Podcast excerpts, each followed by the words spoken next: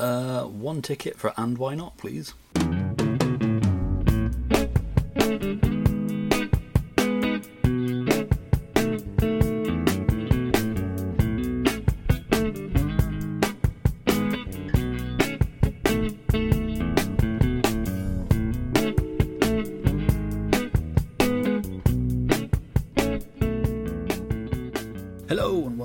Episode two of the And Why Not 90s comic book movie special miniseries. Uh, it's the movie podcast from the Nerds Who Haunted Themselves. Um, yeah, this, like I say, this is the second part in our uh, ongoing 90s miniseries. Um, there's six in total. We did The Shadow last week with Alan Henderson, so if you haven't heard that yet, uh, check the feed and go back and give that a listen. And we've still got The Phantom, The Rocketeer, Teenage Mutant Ninja Turtles, and The Crow coming off. Coming off, coming up. Um, but this week, uh, I was joined by um, All Star Superfan co host Rob O'Connor to talk about the 1990 film version of Dick Tracy. Um, I love Dick Tracy. I think it will come across in the episode, hopefully, and uh, Rob does too. And I really enjoy talking to him about it, and I hope you enjoy listening to the episode as well. Uh, yeah, so that's enough rambling from me. Let's roll the episode.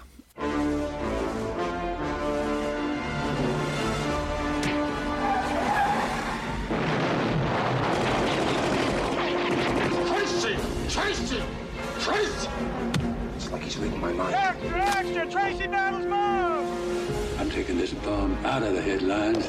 I'm rubbing him out. Tracy, watch out! Leave Dick Tracy to me. I say we kill Tracy now. You challenge me, we all go down! Ash gonna arrest me? I want to know who killed Lips Manlis. Not the bad! Not the bad, big boy, not the bad! I know, and I'm gonna miss you. But all's fair in love and business. Whose side are you on? Side I'm always on. Mine. Alright! What's the word out?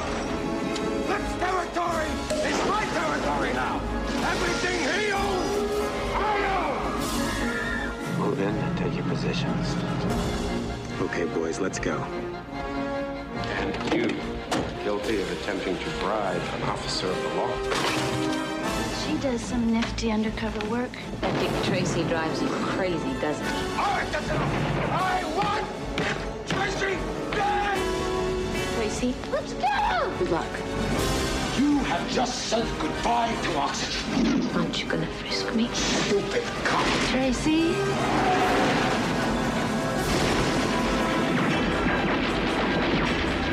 Warren Beatty is Dick Tracy.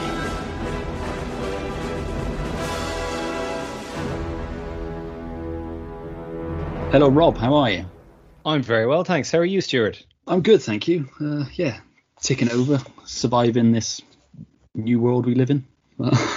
Brave new world. yes, indeed. Although to be fair, I've always been fairly antisocial, so it's not really changed for me.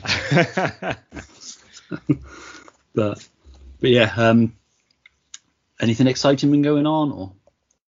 Uh, nothing too exciting. Planning my first trip abroad in about two years, and uh, cleaning my little office area so that my brother-in-law can mind our cat.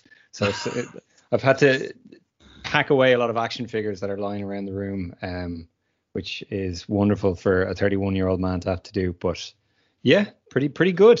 No complaints. You, you get the fun of putting it all back out though. Exactly. I Yeah, recently got yeah. new shelves, so I've got to put everything back out, even though I've got to box it all up again so we can get a new floor laid. So I get the joy of packing it up and unpacking it all again. That's I part just- of the fun, isn't it? I, I have this um I, ha- I have this like Ninja Turtles playset that folds up into a pizza box. So I, I actually really like having to put it away because it, it means folding it back into a pizza box. So think- uh, I'm, I'm looking is forward that to from doing the not the most recent series, the series before? I I think it might be. Yeah, I, I bought it in a charity shop for for like one euro a couple of years ago, and I just thought it was the, the most amazing thing. And then in another charity shop across the road, I got a bag of the um the figures from the the 1987 uh, turtles, and they're all in like perfect nick. So I just have them all displayed in this nice little playset. It's great. See, everybody seems to find really cool stuff in charity shops, but me, whenever I go in there, it's just like a He-Man figure missing an arm. So Or never like- anything cool. But everybody or- else is like, look at all these comics I got for a quid. It's like Jesus. yeah, like a, or like a broken transformer or something. Yeah, no, I I, I kind of where I work, I, I I'm a TV producer. I work in a production company, and right next to the production company, there's just a row of about six or seven charity shops. It's really strange. Nice. And I kind of just go to them on my lunch break, and I find the weirdest thing. But like, you kind of have to frequent them in order to find anything good.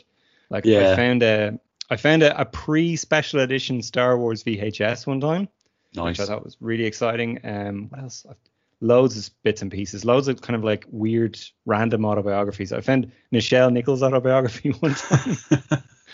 some some some Trekkies living around where I work apparently. Um, yeah, lots of kind of cool bits and pieces, but definitely the best thing I ever found was this turtles thing. Yeah. Yeah, I think the only two cool things I found in a charity shop, and actually they were found for me, and I got people to pick them up for me, was a Murder She Wrote puzzle, Ooh. the um, Richard Donner Superman soundtrack on vinyl. oh, amazing. That's a good find. So yeah, which. But now charity shops have sort of got wise to eBay. They tend to look at to see what things are actually selling for. So it's not quite as affordable as it used to be. So Yeah, that's probably why they're all full of trash, and it's so rare Yeah. that you find kind of proper goodies. that's it. But one day, one day I'll get some gold. But it tends to be just old James Bond books I pick up. Even though I've got them, it's got a different cover. So Definitely, I definitely approve of that. I, I have all those as well. The old pan books that are completely worthless but look amazing. You kind of they got gorgeous covers. Some of them though. Yeah, It's like, but yeah, even though my wife is like, "Why have you got three copies of Doctor No?" It's like, 'Cause I need three copies of Doctor No. They're all different. but but yeah, no. Today we are talking Dick Tracy though, not James Bond. As much as I would love to talk James Bond, so might have to have you back on to do a Bond one. one hundred percent. Have me back on to do a Bond one. Yeah, I'd love that. Awesome. But yeah, so some some solid dick, I think, is what we're talking Yes. today. that came up somewhere else today. Oh, that fake Iron Man comic panel.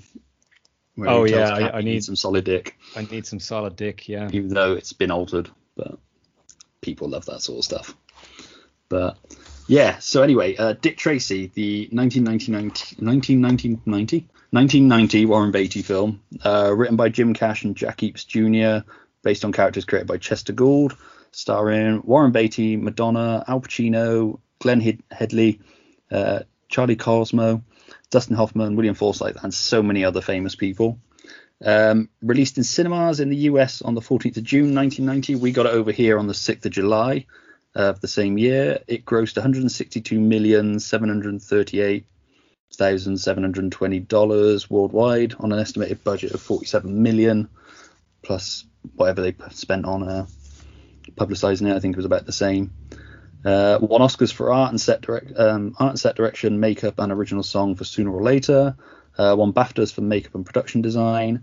And Roger Ebert gave it four stars out of four, saying Dick Tracy is a masterpiece of studio artist artificially artificiality, sorry, uh, of matte drawings and miniatures um, and optical effects. Uh, it creates a world that never could be. It's one of the most original and visionary fantasies I've seen on screen, and I would tend to agree with that. Yeah, one hundred percent. Um, I I'm surprised to hear him speak so. It it feels like he'd be the kind of guy who wouldn't like this movie. But um, no, I completely completely agree. It's a, an underrated masterpiece, is, is how I'd refer to it. And it's it's such a shame that more people kind of our age and um and younger aren't kind of as in love with it as I am. I, I just I think it's so charming. It's so lovely, and every time I watch it, I kind of I, I, I grow more and more fond of it, you know. Um, I, I really, really love this movie. It's yeah, it's one of those films I absolutely love. I watched it over and over as a kid to the point where I got sick of it. To the point now where I'll rewatch it once a year at most, purely because I don't want it to. It feels like discovering it again each time. Yeah. Whereas I think if I watch it too much, there's the danger of I, I, I feel like I, I have a memory of my mother saying when I was nine, and this this isn't the film exactly. It's the audio action adventure, uh, which is the the kind of comic adaptation of the movie, and it came with a little cassette tape. And I listened to that cassette tape so often um, that my mother um, described it as being similar to Chinese water torture. She said that she, she or, or she, she likened it to some form of torture that they do in China where they expose you to something like constantly for for days at a time until you're just like screaming in agony and that's that's what it was like for her having to listen to this Dick Tracy uh, adaptation again and again and like my dad would just go around the house saying Tracy, Tracy, Tracy. um, so so they were like kind of subject to my love of this film and its uh, and its merchandise. Yeah. See, I was so excited for this film when it came out. It was people seem to forget. Everybody remembers Batmania from the year before, but Dick Tracy stuff was everywhere as well. Um, I was massively hyped for it. I was so excited when we went to see it at the cinema. Um, we had a McDonald's Happy Meal beforehand, so I got one of the Dick Tracy badges. Unfortunately, I think I got the kid, which kind of the kid's a cool character, but you want the Dick Tracy badge. Um, yeah. Then we went to watch the film at the cinema, and I absolutely fucking loved it. Um, I bought with my birthday money as many of the toys as I could get, which I was sort of on the cusp of potentially being too old for toys, but I'm now 42 and surrounded by them. So, I hear you. so but I don't care anymore. um, my only regret is I don't have all those toys that I originally had. So Yeah. the only one I could never get that I always wanted was the car. I'd What, um, kill what- for the Dick Tracy police car. What, what what did the car look? It was it was like an old timey police car kind of thing, was it? Yeah. Yeah, it was pretty much yeah, the, like the car in the in the film just as a toy. I think it only had the two front seats. It didn't have back seats. I might be wrong. But I've looked on eBay several times, but to pay to import it from America just cost too much. Yeah. No. It's a tough sell to the wife, yeah, I hear especially as it'll probably end up in the Dick Tracy box in the loft till the kids move out. So, so I've got grand plans for when the kids move out. I'm going to bring all my stuff back down, but they'll probably never move out. Yeah. But but yeah, so of how did you discover it? Was it when it came out or years later or It- It was years later. I mean, just to put it into context, I was born in 1989. Sorry to make you feel old. Um, sorry. so I was I was definitely too young when it came out. Obviously, um, I do have like one of my very very earliest memories is watching the scene uh, shortly after the explosion. Um, I, I remember seeing that on TV. I must have been about three or four, uh, and I distinctly remember Dick Tracy's kind of long yellow coat and stuff like that. It's it's one of those indelible kind of images in my mind. But when I properly discovered this movie, it, it must have been 1999. I found this uh, audio action adventure in a pound shop. So it, it was like one pound for this um, this comic that came with a cassette, and I went home and listened to it. And I thought this is amazing. I went out and got the the second volume of it, which was the rest of the movie essentially. Loved that, and then about a, a couple of months later, I noticed it was coming on TV, and by this point, I'd kind of figured out that the audio action adventure was a like an adaptation of this movie that had come out. So the movie was going to be on TV. I was really, really excited. I sat down and taped it as I was watching it. And I remember watching it. And even though I knew everything that was going to happen, I was still just transfixed by it. I thought it was amazing. I remember turning to my brother halfway through the movie and going, This is great, isn't it? And um, I still have that VHS to this day, the one I taped in 1999. I still have it and it still works. Um, and there was definitely a period in that year where I was watching it every day. Like I just thought it was so much fun, and um, yeah, I still I still watch it probably once a year now. Um, so and and uh, yeah, I just the, the more I watch it now, especially in kind of the the sort of modern CGI era where nothing is real and everything's kind of a cartoon. It's just so special to be able to go back to a movie like this with such rich production design. And you know like i always think about there's this one scene where tracy walks past a radio and it's this really exaggerated like 1930s radio with these big cartoon dials on it and all this.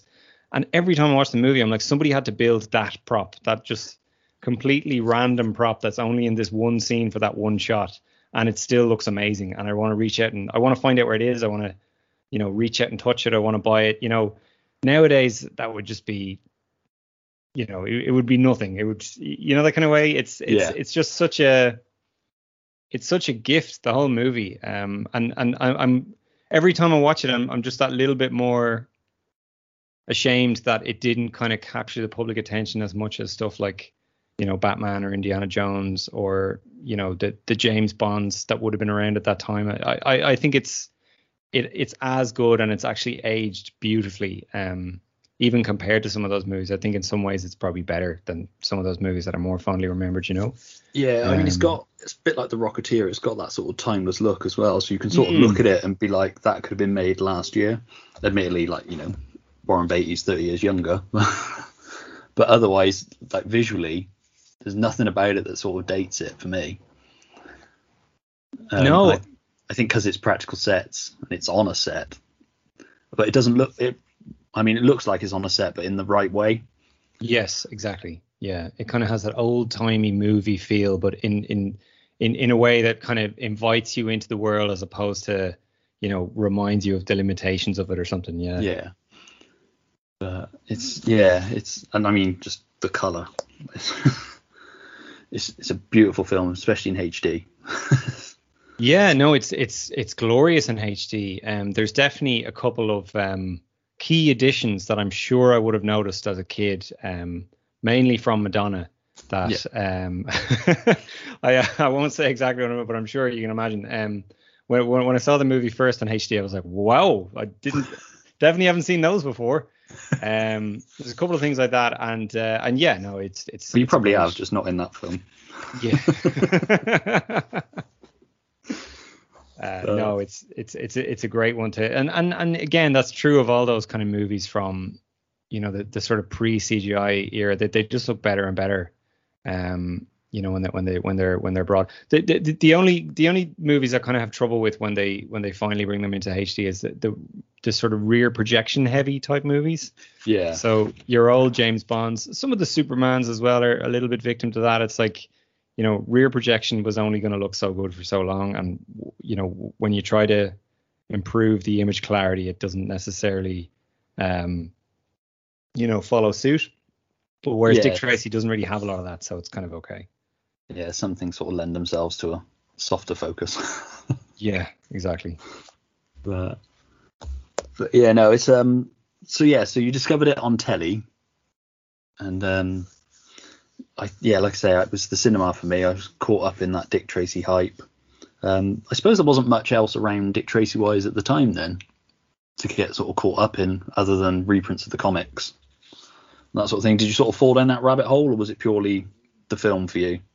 it it purely the film only because there was nowhere else to kind of experience Dick Tracy. Like I I, I did try to seek out the comics, and I, I feel like I remember going on the uh, quote unquote World Wide Web, which it was still kind of referred to back then. Um, I remember kind of going on that early 90s, like it would have been 1999, so the internet was kind of taken off, but it was still very much the dial-up kind of Yeah, you know, really basic blocky kind of websites and stuff. And I remember looking up kind of the comic book origins of Dick Tracy and all the different characters. And I remember reading about the blank and, um, you know, all the storylines where they showed up in and stuff like that. But it was difficult to kind of track down. You know, it wasn't like Batman or whatever where there was an ongoing comic and there was, Yeah. you know, all these volumes of things you could read and all that. It was it was a little bit trickier to kind of try and find stuff. I definitely remember owning at least one um comic now, now when i say comic it was literally like a 22 page comic and it it collected some configuration of some of the more recent strips in black and white um i definitely had that um but i don't i didn't own any sort of big sort of collections of the of the the comic strips or anything like that and i've i've often kind of thought about maybe looking into getting one of those because i would like to go back and kind of discover where all these characters came from because the while the movie is great, there's loads of characters in it that are in it for like a split second, or they're only in it for one scene and then they die Yeah. or something. And they, they're these huge characters with these huge mythologies in in the comic strips. I'd love to go back and discover all that. Yeah, there's some IDW did some really nice hardback reprints of the dailies, but some of them are out of print now.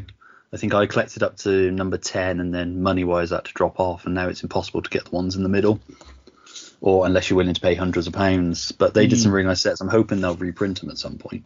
See, I, I, I, I, I do know about those, and I have seen them, and they look lovely. But uh, I'm I'm a big digital comics reader now as well. I Oh, love right. to um, read stuff on my tablet because, again, as I'm sure you can relate to, space is uh, is an issue.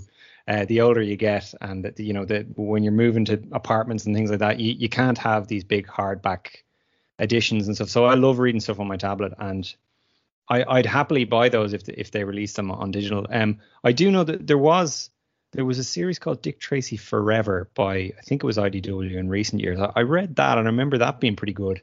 And then there was one I can't remember what it was called Calling Dick Tracy. It was it was, It was something dead or sim- alive. It was Dick Tracy Forever and Dead or Alive were the last two, I think. Um, Yeah. which I liked, but they set them in a contemporary setting, which was a little bit weird for me. Yeah. not, I, not that I'm a purist, and I get why they did it, but at the same time, I was kind of like, no, I just like that 30s vibe. And and actually, now that you say that, like I think the comic I did own as a kid, it was that contemporary setting. It was like Dick Tracy on a computer doing research and stuff, and I was like, oh, this isn't this isn't what I wanted. I wanted to read him kind of in those throwback kind of 1930s kind of vibes, you know? yeah. Because I love the whole thing. Like his office is sparse. It's just the desk. There's nothing really behind him apart from like a unit, but nothing on it. No pictures on the wall. It's, it's like weirdly bare, but at the same time, nice. Yeah. Yeah. I say that like, as you've seen all the shit behind me. So. yeah. Um, yeah, like it, it when you kind of realize that Dick Tracy the comics they they didn't actually just stay in the 30s forever. They did continue and there's all these weird ones where he goes to space and he goes to the moon and his Yeah. watch became this kind of James Bond gadget that could do all this different stuff and it, it it became known more so as a TV watch than anything else. Like it was a very conscious decision I think by Warren Beatty to kind of go actually no, I want to I want to make a Dick Tracy movie, but I specifically want to make one set in the 30s. Yeah, I 100% think that was the right. I think Dick Tracy on the moon's a bit. I think that would have been a harder sell, weirdly.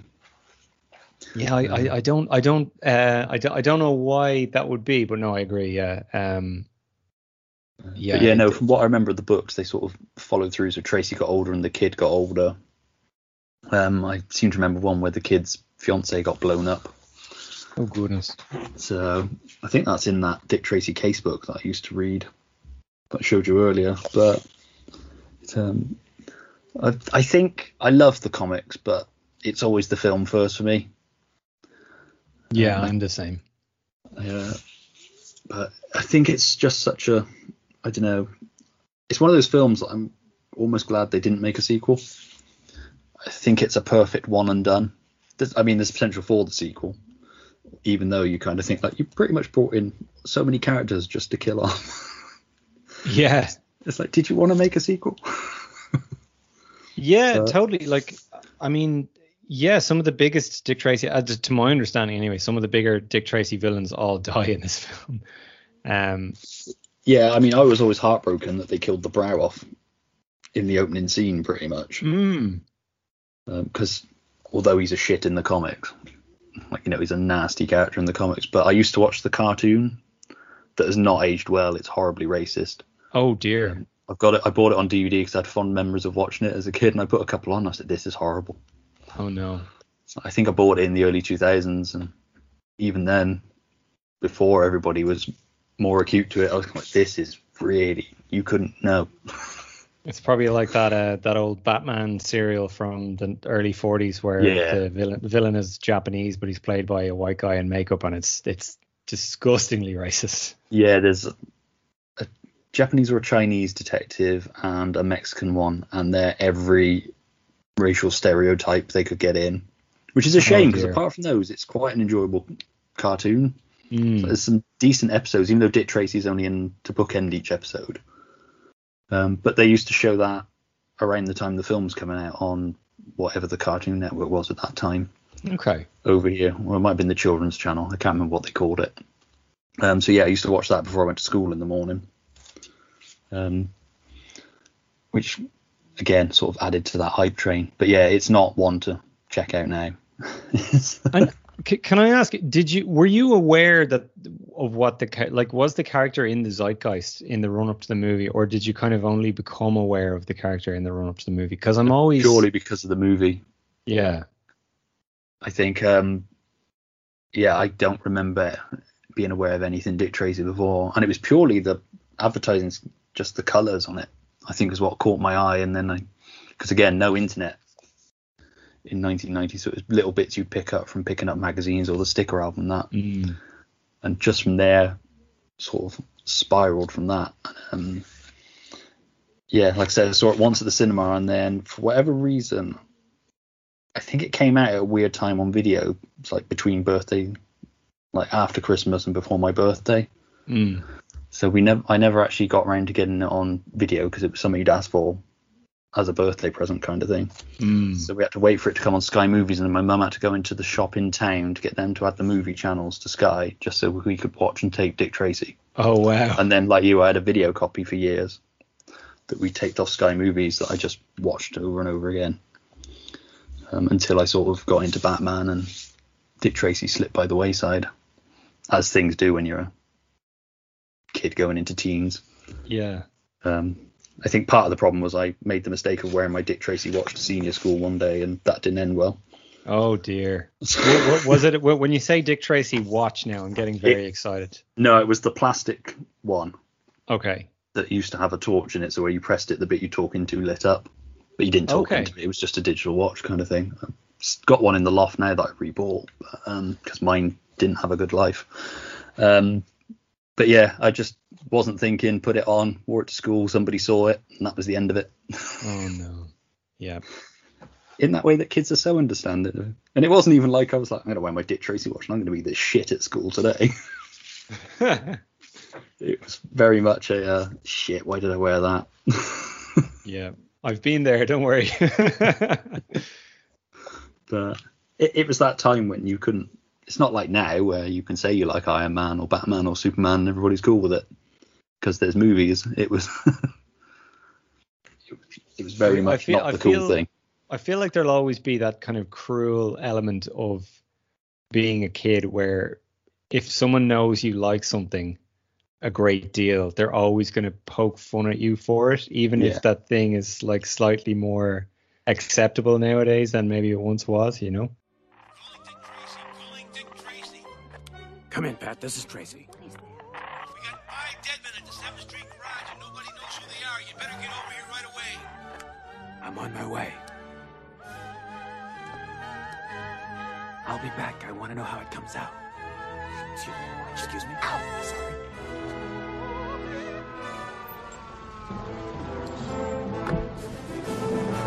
Hello, boys. Tracy. Here, Chief. Tracy, are we glad to see you? Tracy, whoever they are, they're all dead.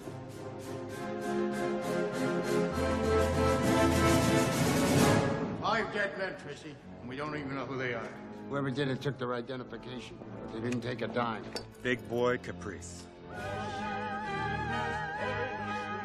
Everything all right, Tracy? Fine, fine. Just a little trouble downtown. I vividly remember a scene that isn't in the film anymore Hmm. of him identifying the bodies of the hoods that, of Lips Manlis's hoods that are killed. I definitely have no memory of seeing that myself, but I feel like I've watched the making of the movie somewhere. I think it might be on YouTube still, and It is, yeah, there is one on YouTube. and could it, could it be featured in that? Do you think? Possibly, I did mean to rewatch it before I did this, which I started it, but I've not got it. But yeah, it quite possibly was that I saw it in something on TV rather than the film. But I'm always disappointed every time I go back to the film because I always forget it's not in there. Yeah, And I don't know It's- why, because it's just Dick Tracy lifting. I mean, it's a ridiculous scene when you think about it, because like we don't know who these guys are. It's like one guy has got a really big forehead. He's clearly the brow. yeah, yeah, yeah.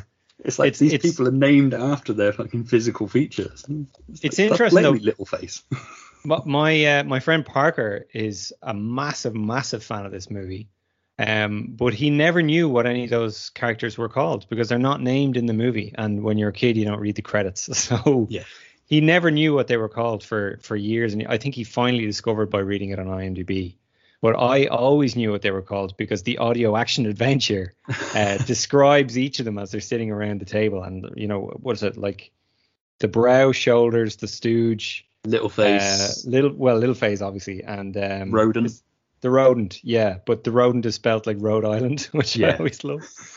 Um, and another thing I always notice watching it now, I never realized this as a kid. I always thought that little face had like a an, a literal giant head, but it's actually it's a forced perspective thing that they tried to do and it didn't work because I think what they were trying to do there was they were trying to um get across this idea that he has an above average size head, not a giant head, just a slightly above average size head. And he literally does have a tiny face within that head. But the way they film it, it just doesn't quite work. It just looks like he's got a ginormous head. But Yeah, I read somewhere that they put a child actor in for the shots of the face, obviously made him look like an adult. And then from behind, it's just a normal sized man Yeah, because with when a slightly bigger head. when when he gets shot to pieces, you do see him. He stands up and he's getting shot, and you can see that he just has a slightly bigger head than usual. Yeah. He doesn't have like a, you know. But when you see him from the front, it's like a really really tight close up on his face, so it doesn't quite work. But there is a Topps trading card of of all the kind of gang of um, malevolent poker players, kind of just sitting around to, uh, with their arms over each other, and Littleface is there.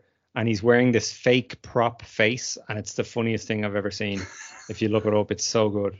I vaguely remember that publicity photo. And it, his face is just like tiny right in the middle of it. It's it's grotesque but hilarious.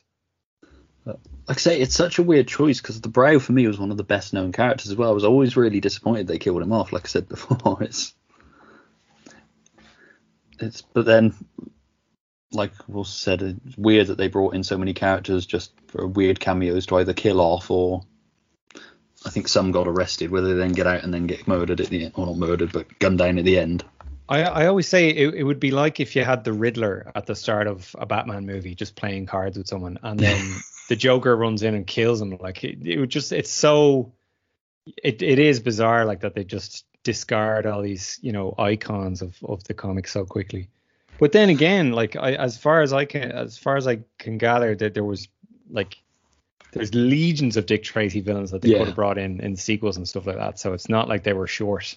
No, I think there's several like Flat Top Junior and the Brow Junior or Mrs. Brow or something like that. There's definitely a Mrs. Prune Face. Prune face. Oh, So, but it's um, it's I know because the film was in development for years.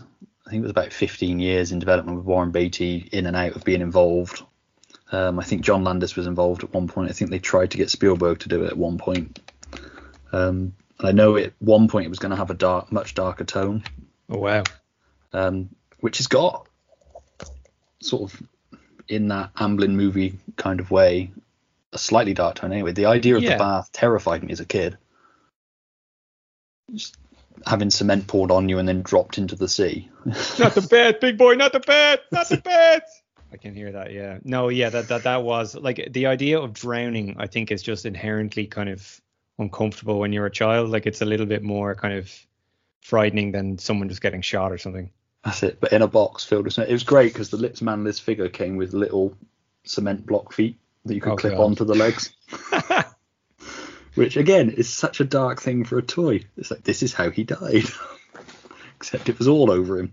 Big boy, ain't we pals? No pals in this business, Lips. You taught me that. Sign it. The deed to the Club Ritz?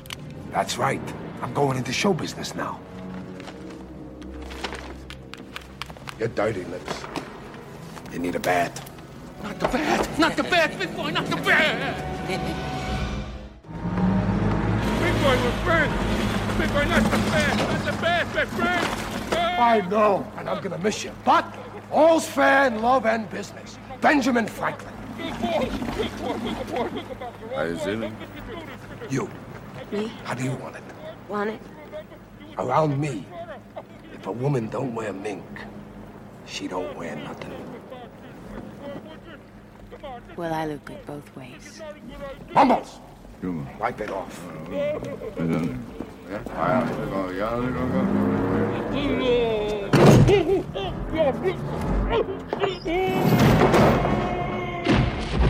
All right!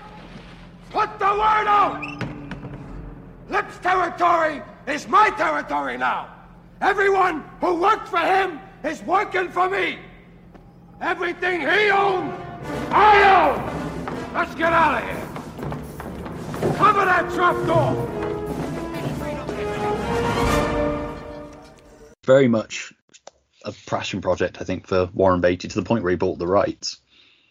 Um, and I think that's why there's been issues with like it not being on Disney Plus or It's not ever Disney being Plus, a is it sequel. No, I looked for it because I thought, Oh wow. you know, in the days of streaming, it's easier than just getting things off the shelf. And Yeah, I, I gotta say I, I have so much goodwill towards Warren Beatty for this movie, but god damn it, man, just like let somebody else do something with it. As as far as I can gather, the reason nothing has been done with Dick Tracy at all in other media is because Warren Beatty just keeps saying, "No, I'm gonna, I'm, I'm just gonna hold on to these." Well, yeah, because he Um, did that weird Dick Tracy special in 2008 What where the hell was that? he got interviewed as Dick Tracy, and it's like this is a fun curio, but it's also really weird and annoying. Um, Yeah, and it was totally just to hold on to the rights, wasn't it? yeah, I think so. I mean, he, he never out and out said it, but I'm pretty sure it was purely uh, to show he had intentions to do stuff with Dick Tracy. Um, the annoying thing is, is that Bruce Campbell wanted to make a TV series. Oh, that would have been great. That Bruce would have been Campbell so would have been good. amazing as Dick Tracy. But I mean, on the side of the films, I'm quite happy if this is the only Dick Tracy film I get in my lifetime. I can be perfectly happy with that. Yeah, I, I I I heard somewhere as well that they were going to do a CW show, and I know people have their issues with the CW and stuff like that, but I mean, it was around the time of Riverdale, and I remember thinking if they did a Dick Tracy show like this, that that could actually be really cool. Like it could be really interesting, you know, like setting in kind of sort of that Batman the animated series thing where it's not entirely clear what time period it's set in. Yeah. So you have old timey cars and everything looks very picturesque and old fashioned and traditional and all that. But but then if you need to bring in mobile phones and computers, you can do that as well. It's just it's always going to have this kind of throwback look to it as well. I thought that that could potentially be really really cool, but again, I think Warren Beatty said no. yeah, again, I'd love to see like a Batman the Animated Series version of Dick Tracy. I, as a drawing project, did a load of drawings of Dick Tracy characters in that Bruce Timm stan, uh, style. Hmm. which except you know I did them, so not as good. But um, that sort of really captured my imagination of what that could be. That could be great. it's Um, it, it's it's funny that you say that actually because th- there is a um I, I'm sure you know you're familiar with the the Kenner Batman the animated series toys. yes. Um, there was a figure called Transforming Bruce Wayne, I think it was called, from the new Batman Adventures. So the the controversial redesign era that they had in like the late 90s, where they redesigned the the, the Batman and all the villains and all that kind of stuff. And Which worked for some characters, but not the Joker. Exactly. Yeah. but like I think I think Batman himself looked pretty good, but a lot of the other characters didn't look great. But the the the, the every Kenner series had a figure where Bruce Wayne would turn into Batman, and this was that Yeah. one. And he he wore this big um he wore this big kind of red trench coat with Yeah. a black suit underneath and red tie. And I used to use that as my Dick Tracy figure because it was the closest thing I had to you know something that looked like Dick. And I feel like I may have fashioned a hat for him as well. Nice. I think that was what sort of set me off on that trailer thought. It's the bit in Batman Mask of the Phantasm where his hair's wet and he sweeps it back. And there's a he has a brief look and I'm like, that's such a Dick Tracy look. It's just a weird little bit. But it sort of set me on that trailer thought. But that'd be great. I mean, like I say, the Bruce Campbell TV series would have been amazing as well. But I kind of get Warren Beatty holding on to it, but at the same time, kind of, you know, it doesn't have to be a film. You can let somebody else do it. It won't get in the way of your film thing. Plus, I I, I could you're too old to play Dick Tracy now. yeah. See, that's the I thing. mean, like, I- arguably, you were pushing it in 1990, but I loved him as Dick Tracy, so I'll let it Like- slide. That's the thing. Like it, throughout the '90s and even the early to mid 2000s, it was kind of like, yeah, maybe he'll come back and do another one. He'll he'll be like old man Dick Tracy or something like that. But now he's like, it, is he in his 90s yet? he's definitely not coming 80 back. something, I think. But he- no, he's not. He's got no intention of making a sequel. well, I say he's got no intention. He, he'll surprise us now tomorrow and be like, Dick Tracy 2 in production. It's like, shit. there was that period in 2015, I think it was, he finally announced he was going to do a sequel, but he's been doing that off and on for years. Yeah. Um, I think it's the same as the rumors that there'll be a director's cut at some point, but I get the feeling with Warren Beatty that the film that was put out was the director's cut. I think that's just fanboy wishful thinking, unfortunately. Because I'd love to see the scene put back in that I vividly remember of him pulling the sheets back. Yeah, definitely. A director's cut. like is is there a substantial amount of material missing from the movie? Do you know? Or There's there were rumors that I don't think anybody had ever been able to substantiate that I think possibly turned out to be something that somebody made up. That there was a two hour, 12 minute cut of the film. okay. But and there were also rumors that there was going to be a Blu-ray release with special features. But I think from everything I've ever seen of Warren Beatty, he's got no interest in director's commentaries or makings of and that sort of thing. Um, I'd love a just a really good book on the making of the film. If we can't get a documentary or anything like that, just or just if I could have the opportunity to sit down with Warren Beatty and just fanboy out on him about the film, Yeah. I don't think he'd stand for that sort of shit. just me, full Star Trek nerd, kind of like, and then in this scene, it's like get this kid out of it. but but yeah, it's like I say, it's it's sort of the nineties were a wonderful time for comic book movies. I know everybody this new Marvel era and the DCEU and the CW stuff, so everybody holds this up as the golden age. But I was much more interested in the early '90s, where people were doing things like Dick Tracy, The Shadow, pretty much all the films I'm talking about in this series. Hmm. sort of taking a punt on weird things that you either never heard of or have vague recollections of. Um, yeah, and th- they were all kind of, you know, that they took the central idea of Tim Burton's Batman, which is like stylized uh, throwback sort of, uh, you know, moody, broody kind of hero who strikes from the shadows. Um, and they, they, they kind of just all were variations on that, like the Phantom and the Shadow, and I, I think to a much lesser extent Dick Tracy, but I think even Dick Tracy had like the the Danny Elfman theme, and the city is is quite um it's definitely comparable to to Gotham in many ways, even though Gotham was kind of a mixture of different times, whereas this is firmly the 1930s.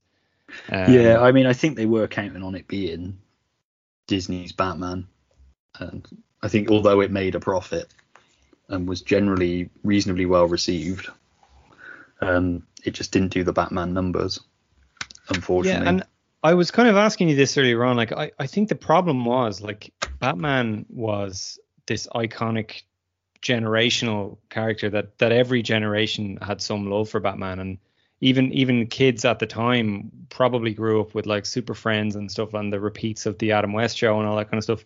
Whereas Dick Tracy, even even as far back as 1990, it feels like Dick Tracy was very much a relic of the, of the past. You know, like occasionally when you're watching, I was watching French Connection last week, and and one of the guys in that's like he says to Gene Hackman, he's like, "Who are you, Dick Tracy?" and and then I know there's that line in A View to a Kill as well where. You know, James Bond is like, oh, I'm James Bond, and he's like, well, well, I'm Dick Tracy, and you're still under arrest. Like, occasionally you'll hear pop culture references, but it does feel like it was this thing for much older people that was around in like the 40s and the 50s and hadn't been around since, effectively. Um, no, I think it was a constant in America, certainly within newspapers, Chi- certainly in Chicago. Okay. Um, I imagine it was a syndicated strip nationwide and other papers as well. Um, I think now you mention it, View to a Kill was probably my first exposure to Dick Tracy, but I had no idea who it was, so it was just kind of like I don't get that reference. but yeah, no, like I say, 1990 was everywhere. I mean, they certainly followed the Batman model for marketing Mm. uh, to the point where they cut right back when they did the marketing for the Rocketeer, and that film suffered for that. Um, whether they overexploited because there was three soundtracks of which I have all three for Dick Tracy. Really? Yeah, you had the Madonna "I'm Breathless" album, Okay. which has um, I think it's the three songs from the film, but then it's like Vogue and Hanky Panky and all the ones that aren't in the film. But it was sort of done to tie in with Dick Tracy. You had the album of songs from the film which aren't actually in the film. It's like Ice T singing Dick Tracy, and it's not a great album to be fair. Amazing. And then you had the Danny Elfman score, which is a Danny Elfman score, so it's great if you like Danny Elfman. I, Um, I do love this. I and I, I particularly love um this score because it's you know in many ways it's similar to you know stuff like Batman and you know he he did the Flash around the same time and you can kind of hear similarities in some bits. But then there's Dark other Man as well. You sort of, if you pick- Yeah. blindly picked a random track from it, I couldn't necessarily tell you which film it is.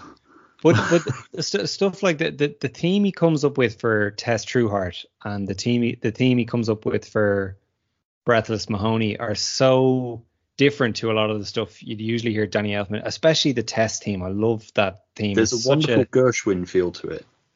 Yeah, it's just such a throwback to kind of old Hollywood sort of love story type stuff, and it it really evokes her character. Like it, you get this feeling of you know the old girl back home who has always been there for you and has been with you through the thick and thin. And then and it, he contrasts it then with the Breathless Mahoney theme, where which is much more of a kind of like a tragic femme fatale theme. And they're, they're really every time I watch the movie now, I'm I'm struck by how much I I like those themes. And there's that great bit where Dick Tracy is talking to Breathless on the harbor and she's trying to she's still trying to seduce him and then the Tess theme kind of creeps in you, you realize that he's never going to kind of betray his his great love and I, I just think it's it's really nice and then the movie ends with the Tess theme again and Yeah.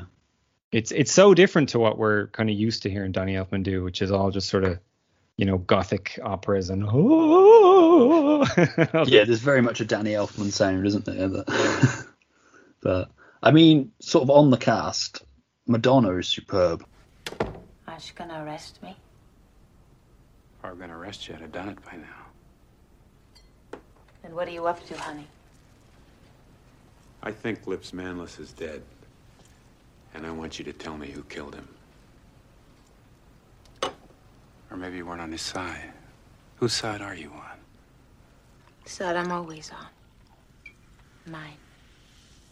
No grief for Lips? I'm wearing black underwear. You know it's legal for me to take you down to the station and sweat it out of you under the lights. I sweat a lot better in the dark.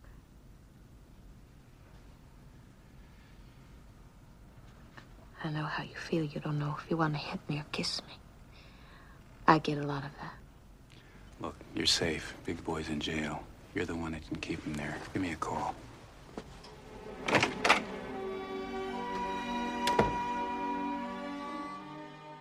Yeah, Madonna's Breathless, who, from what I've read, took a pay cut, worked for scale so she could play the part. Wow. So, and I believe, like, whether it's true or not, that Michelle Pfeiffer was offered the role and various hot actresses at the time. Um, but I, yeah, I can't imagine anybody other than Madonna in the part, to be honest. It's, it's almost like if there was ever a part written for Madonna, it's this one. Yeah, and and it's it's that crucial point in her career where she was really at the height of her powers, wasn't she? Like she was the the most famous uh, woman in the world, the sexiest woman in the world. Like it was the perfect time to have her in a movie like this. Um. So yeah, no, like I always think of that that initial scene where you know where her back is turned to the camera and then she turns around, like it's pure kind of movie started at magic. Like it's it's it's great. Like and even though that there are some bits where you know, some of her acting leaves something to be desired. I, I, think in some scenes, her star power kind of carries her throughout anyway, which Yeah. um, is is the sign of a true kind of, uh, you know, movie icon kind of thing. So I, yeah, no, I, I really like Madonna in this movie, and I love all the songs. Like, Yeah, um, back in business, I love that whole montage. yeah, it's so good. Like, when he's he's dancing on the table and the, throwing the chips in the air, and oh god, Al Pacino, yes. Al Pacino looks like he's having a blast making this film. I know he was heavily involved with the look of Big Boy because Big Boy looks different in the com- in the comic strip. Um, That's right. He's just like well, he's essentially meant to be Al Capone um, in the comic, but I know Al Pacino was involved in the makeup and the look of it. But he just he might have hated every minute of it, but he looks like he's having so much fun. The bit like- where he's um, teaching Madonna to sing and dance. yeah.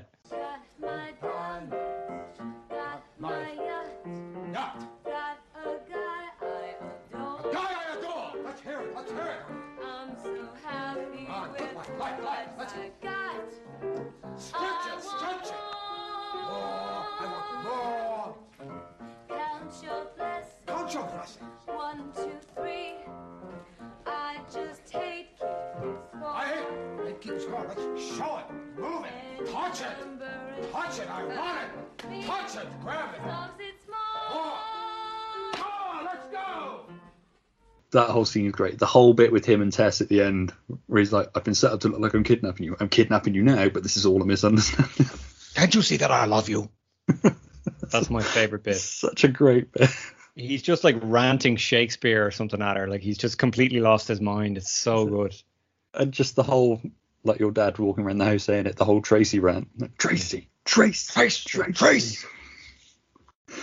But and I mean, some people think it's weird he got an Oscar nomination for that, but But like, like, when you think about that's it, what I so want to see an Oscar nomination for.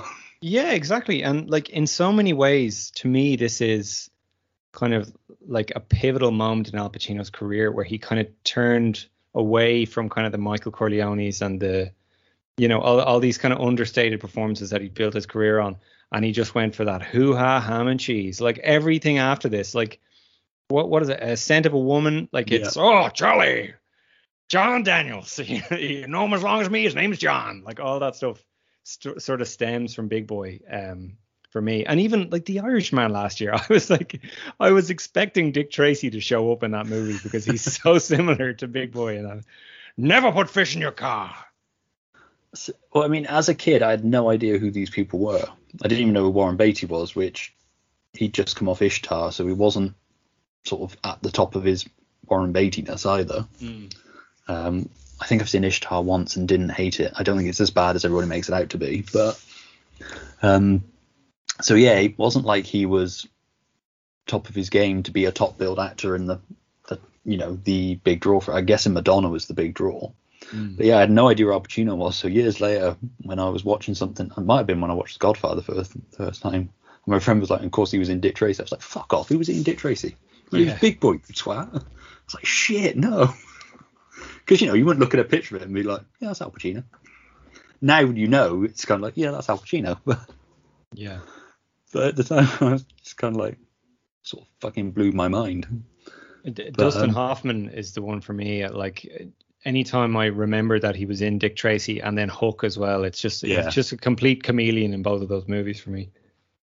That's it. And um, I think the one I recognised the most was um, the kid. Charlie Korsmo. Because of, I mean, it was year after the fact. I probably didn't recognise him at the time for Dick Tracy, but I was like, he's in Hook. He's in What About Bob? He's uh, so every time I was like, that's the kid from Dick Tracy. and he's such a good kind of child actor. Like when I think of kind of the other big sort of kid movies from around this era, like I often think, oh, man, that would have been much better if it was Charlie Korsmo. Like this is a bit of a hot take, bit controversial. I think he would have been better as John Connor than Edward Furlong. Yeah, that's fair. I, I, I don't I, every every time I watch Terminator 2, I wish I loved it more, and I think a big part of it for me is just that Edward Furlong is so annoying in that movie, and I think someone I like Charlie Korsmo would be better. I do still love the film, but and I don't dislike Edward Furlong. I think sort of because that was my John Connor. I think, as you know, controversially, I prefer um, Nick Stahl as John Connor. I know he's playing an older John Connor. Um, I just think there's something a bit more interesting about him as an actor. Um, Yeah, but like I, say, I, I- know I he's played a different John Connor, so it's not fair to compare the two, sort of thing. But I was kind of glad Edward Furlong didn't come back for Terminator 3. As pointless as that film is. It, it is. Uh, The, the, thing I like about Nick Stahl is he's he looks like he could be Michael Biehn's son, which is kind of fun. Yeah, and he, he looks like a guy who's been broken down by living off the grid. I think, again, I don't know how true it is, but there were rumours that and stuff I've read online that Macaulay Culkin was offered the part of the kid, but opted to do Home Alone instead. No, I don't like that. I think the bullet was dodged there. Um, and I do like got- Macaulay Culkin, but that that wouldn't have worked. Hey, you got a name? Kid. Kid? Kid. What's the name your mother and father gave you? What mother and father? Who takes care of you? Who takes care of you? again, it's it's like imagining me. I love Michelle Pfeiffer, but I can't imagine her as breathless. Even having seen Fabulous Baker Boys, it's just kind of like she's Catwoman. Yeah, and I, I'm just picturing. Um, I can't even remember her name her character's name in Scarface, but I, I feel like it would just be a rehash of that. Um, maybe maybe it would have been more along those lines as opposed to the more sort of uh, torch singer kind of vibes they went for with uh, Madonna. And then your other leading lady is Glenn Headley as Tess Trueheart, which I love her in that film. I fell in love with Glenn Headley a little bit after that. I read somewhere that Sean Young was supposed to play and and actually She filmed was scenes. cast, yeah. Um, I think about a week in, Warren Beatty realised he made a mistake. There was a thing that she claimed that she got fired because she turned down a sexual advance from him, Oh God. which I think there's a couple of people that have said that's not true. Um, I think they just realised that Sean Young was difficult to work with at the time. Dear.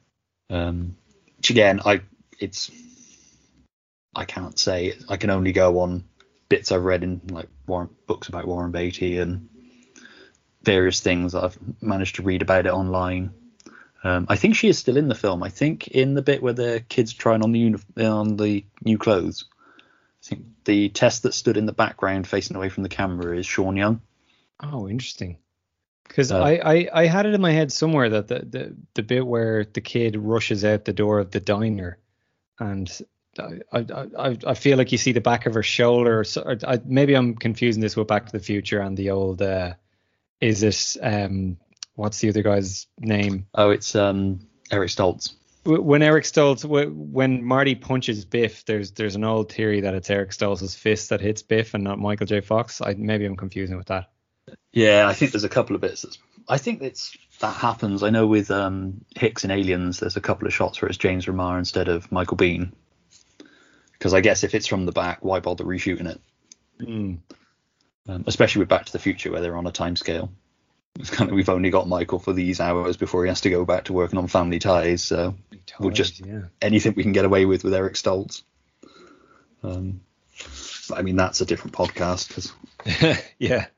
I have opinions on Eric. Stoltz. I'd love to see the footage of Eric Stoltz. Yeah, I mean, I there is a lot of it out there now, but I mean, definitely like release all those rushes and just pay the man. Yeah, I mean they don't want to because they don't want it to turn into a people turn on an Eric Stoltz thing because it wasn't his fault. I think they all agreed that he wasn't right for it, and it was just unfortunate they got that far. Oh, I God think love from that movies that made us thing, that they were sort of forced into using Eric Stoltz when they wanted Michael J. Fox all along. And I think even Eric Stoltz is kind of like, I wasn't right. Yeah, well, God love Eric Stoltz, but I've I've watched The Fly too, and I'm I'm not entirely sure that he was ever uh, right for any movie he's been in, except maybe Pulp Fiction. He's he's good when he pops up in Cameron Crowe films, say Okay. anything, the like. But I don't dislike Eric Stoltz. I I've seen films in with- that he likes. It's just more a curiosity thing. I just would have loved to have seen what he did with the part of Marty McFly. Trouble is, it's so ingrained as being Michael J. Fox that Yeah. you will just look at it and be like, yeah, that's just wrong and weird. But like I say, that's a different sort of podcast. Um, and yeah, then sort of the only one we haven't touched on was um, William Forsythe as Flat Top, which I'm amazed William Forsythe didn't pop up in more things after that. He's superb as Flat Top. Yeah, and it's a real no small parts type part. Like, I mean, he is so distinctive and so memorable, even though, uh, you know, he probably has five lines in the movie. But he's so menacing with it. Yeah. He's a genuinely creepy, like you know, nasty character. I know it's again, it's played very much at a family kid audience kind of level, but it's still you. He's the one character I definitely want to want to run into. I always remember that bit at the start of the movie where, uh, you know, they, they force lips into the, the back of the car and it's like, these ain't cops. And he's like, hi, hiya, lips. and when they go to when they kidnap Tracy, and um, influence is doing the voice of the woman from the child agency. It's just like he opens the door. Hey, like, Mr. Tracy, I, ca- I can't remember what, I just remember the boy belongs in an orphanage. that, that scene. Peppermint. Try some. You know, Tracy, for a tough guy, you do a lot of pansy things. Is that right? Who is it? Mr. Tracy, Who is it? I'm Mrs. Scaff. I'm from the welfare department. The welfare department? I'm afraid we're going to have to take the little boy to the orphanage. Well, just give me one minute, Mrs. Scaff. I hope you understand, Mr. Tracy. As a single man, you can't just pick up a child from the streets and take him home. Mrs. He Scaff, belongs in an let's discuss this. It's the law. Then he has to be processed through the proper channels. And then we Uh, have to- Mrs. Scaff, if you'll just leave this situation to me, I think you'll We don't want no kid copper. Yeah, we don't want no kid copper. Get dressed. I know Warren Beatty sort of got criticised for being like kind of a bland Dick Tracy, but it's kind of in that film. What could he do? I think he plays it perfectly for me. Yeah, I mean, I, think, you the whole need him to be the straight man. and and that's kind of the whole point of the comic is that he's he's so utterly straight all the time, and that you know he's so, and and that's why I find the character arc in the movie so interesting is that you're you're taking this guy who is literally married to his job, and you're introducing this idea that you know he could be happy and he could settle down, he could have a wife, and he's just struggling to reconcile the two lives. And then eventually he does, and, and and to your point, like maybe we don't need a sequel because we see him kind of learn to, you know, reconcile the two sides of himself. Uh, sort of like what they, they do in some of the Batman movies. Um, Yeah. It's it's the RoboCop problem, isn't it? It's Yeah, as much as like, I enjoy where do you go RoboCop from there? 2, RoboCop ends perfectly because he's got his humanity back, or at least there's enough of his humanity back that you can be like, yeah, he's Murphy again. It's like after he says, "What's your name, son?" He says Murphy. It's like, yeah, that's it. That's his arc it, complete. yeah. The only thing you can do then is what they do in RoboCop 2, where they remove his programming or reboot his programming, which does give you that hilarious "thank you for not smoking" scene. no, I, I, I- think they could give him a jetpack and he could uh, Fight ninjas. Fight ninjas, yeah. Yeah. Perhaps that's where Dick Tracy would have gone as well. Is there ninjas? I bet there is ninjas in Dick Tracy somewhere. There is there in the comics? Um, oh, they did two sequel books. Max Al- Allan Collins did, and I think the second one was Dick Um, Tracy goes to war. yeah, which was meant to be on a submarine, was it? Something I- to do with Mrs. Pruneface and a Russian bad guy whose name I can't remember now. I wanted to get the book, but it's like a hundred quid on eBay. Like, I've I've also tried to get that book, and yes, it is too expensive to be worth it. But I I really really want to read it. It sounds great. it's weird because the Dick Tracy novelization you can get for a couple of quid, and the one that came after you can get for a couple of quid. It's just that one in the middle. I don't know whether it had a low print run or rarely pops up, so it sells for a higher price. But there seems to be this weird thing with Dick Tracy stuff because when I started rebuying it, you could get most of it dirt cheap. I had like a Hmm. box of Dick Tracy stuff sent to me that I bought off eBay for like a tenner. There was loads of figures and stuff still in the packaging, which is all up in the loft. Um, I had to make sure the wife wasn't home when that came. but um, yeah, now all that stuff is ridiculously expensive, which I'm not sure why, because I don't think. I think the cult following's there for Dick Tracy now, but I still don't think it's big enough to be like the Batman '89 toys or yeah. rebuying original Ninja Turtles. Um, I think it's just yeah, people start pushing the price up, people pay it, so it's fucking scalpers. Yeah, it's it's it's gone really crazy on eBay at the moment. The way they're they're just artificially bumping stuff up that isn't worth anything. Like I I tried to buy some figures from Last Action Hero recently, and it was just crazy. Like I, I just gave up really quickly. I found out that there's a and that's the kind of thing that you'd be like, it's cool, but why? yeah, like who, I shouldn't who be paying any more than two pound fifty a figure for these. I know, Maybe I know, quid I, if it's still on the card. I know it's not this episode, by the way, but I do know you're doing an episode on the Shadow, and Yes. I did just buy three uh, the Shadow action figures in their original cards. I bought yeah, I've the, got one in the loft in the card, and then I recorded the episode the other day, and Alan sent me some of the swaps of the trading cards. So they arrived the other day, so I've been going through those. It's got some lovely artwork on the artist ones. I, I got the transforming Lamont Cranston, which I've always wanted. I got one where it's like a transparent, invisible figure, which is really cool. And then I got the um the standard uh, quick draw. I think Shadow. that's I think that's the one I've got. Yeah. Say it's uh, a lot of my toys like that are up in the loft with my. I've got a Kevin Costner Robin and Prince of Thieves one up there somewhere as well. Oh, cool. It's just so every time I go in the loft, I can feel a little bit like Indiana Jones when I rediscover all this stuff. It belongs in a museum. But weirdly, the wife won't let me just fill the living room with it. I, I don't know why. She wants like a grown-up house. but but yeah, I mean, eBay's just porn for the nostalgic. I spend hours on there looking at stuff. Me not used to have that. Used to have that. I remember that. I forgot I even owned it.